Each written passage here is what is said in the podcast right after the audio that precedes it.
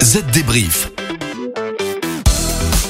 Bonjour à tous, on vous propose aujourd'hui une nouvelle édition du Z Débrief, le podcast de la transformation numérique. À mes côtés, comme chaque semaine, pour en parler, Estelle, bonjour. Salut David, salut à tous. Alors cette semaine, on va parler du succès inattendu du masque de plongée Decathlon et de l'impression 3D dans la lutte contre le coronavirus.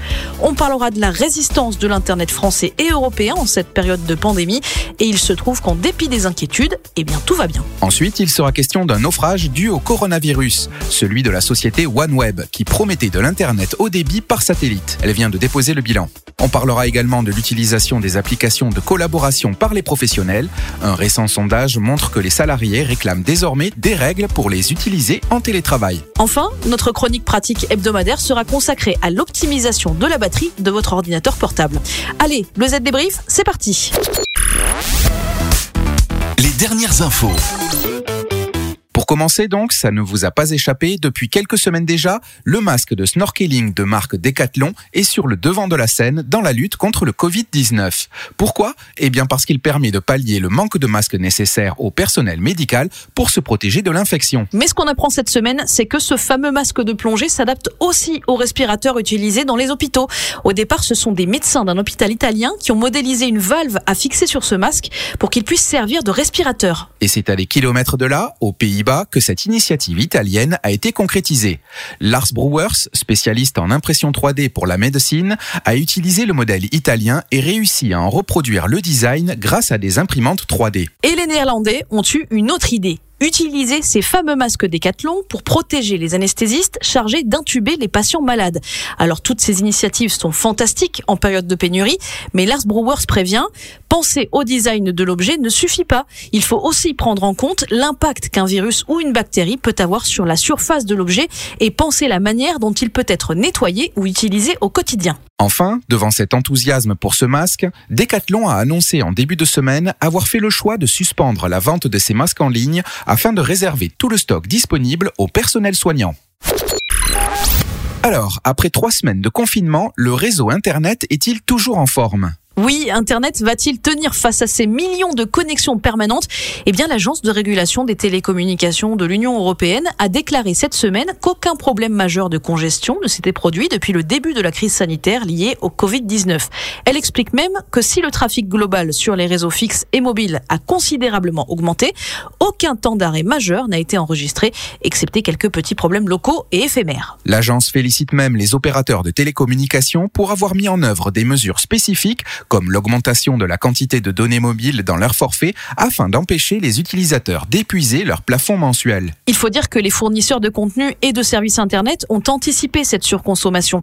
Concernant les services de streaming vidéo, l'agence leur a demandé de réduire la qualité des vidéos proposées. Netflix et YouTube ont été les premiers à s'exécuter, suivis par Amazon Prime Video, Disney et Facebook. Akamai, Microsoft et Sony ont également accepté de ralentir les téléchargements de jeux vidéo pendant les heures de Enfin, histoire de rassurer tout le monde, plusieurs fournisseurs ont déclaré que la dorsale Internet avait été spécialement conçue pour des moments comme ceux-ci et qu'elle est donc conçue pour supporter des volumes de trafic soudains et très importants. Estelle, vous allez donc pouvoir rester devant votre écran, pas d'angoisse.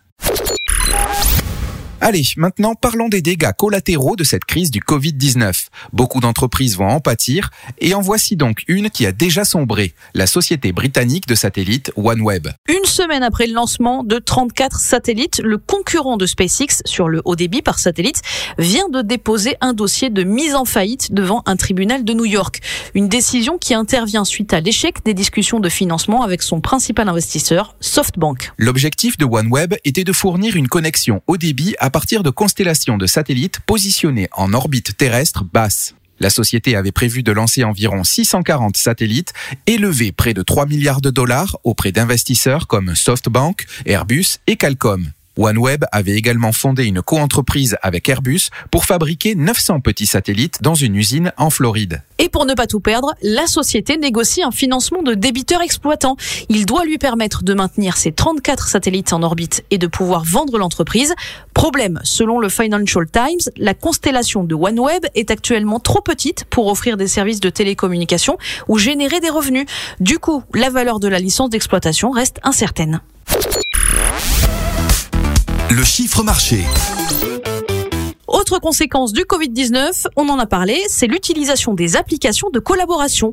Et près de la moitié des professionnels qui les utilisent souhaitent désormais des règles strictes pour encadrer tout cela. Une étude récente de la société Unify Square sur l'utilisation des outils Microsoft Teams, Microsoft Skype for Business, Slack, Zoom ou encore Workplace de Facebook fait le point à ce propos. 40% des professionnels interrogés souhaitent que les organisations appliquent des règles plus strictes en matière d'utilisation des applications de collaboration, pour éviter notamment que votre ex-voisin de bureau vous envoie des gifs toutes les deux minutes.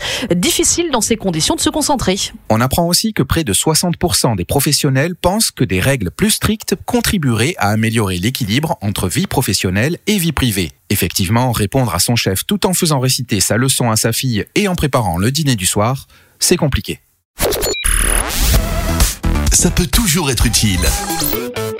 Allez, notre chronique pratique aujourd'hui est consacrée à l'optimisation de la batterie de votre ordinateur portable pour éviter qu'il ne devienne un ordinateur fixe relié au secteur. Donc, d'abord, ne jouez pas avec vos réglages de puissance. Mis à part l'usure matérielle de la batterie, l'une des causes les plus fréquentes de réduction d'autonomie de la batterie est liée à la volonté des utilisateurs de jouer avec les réglages standards, aussi bien sur Windows 10 que sur macOS. Donc, si vous n'avez pas une bonne raison de modifier les paramètres de puissance, il est recommandé de conserver les valeurs par défaut. Ensuite, diminuez la luminosité de l'écran. Si vous l'avez réglé pour qu'il brille comme une étoile, il y aura un impact considérable sur l'autonomie de votre batterie.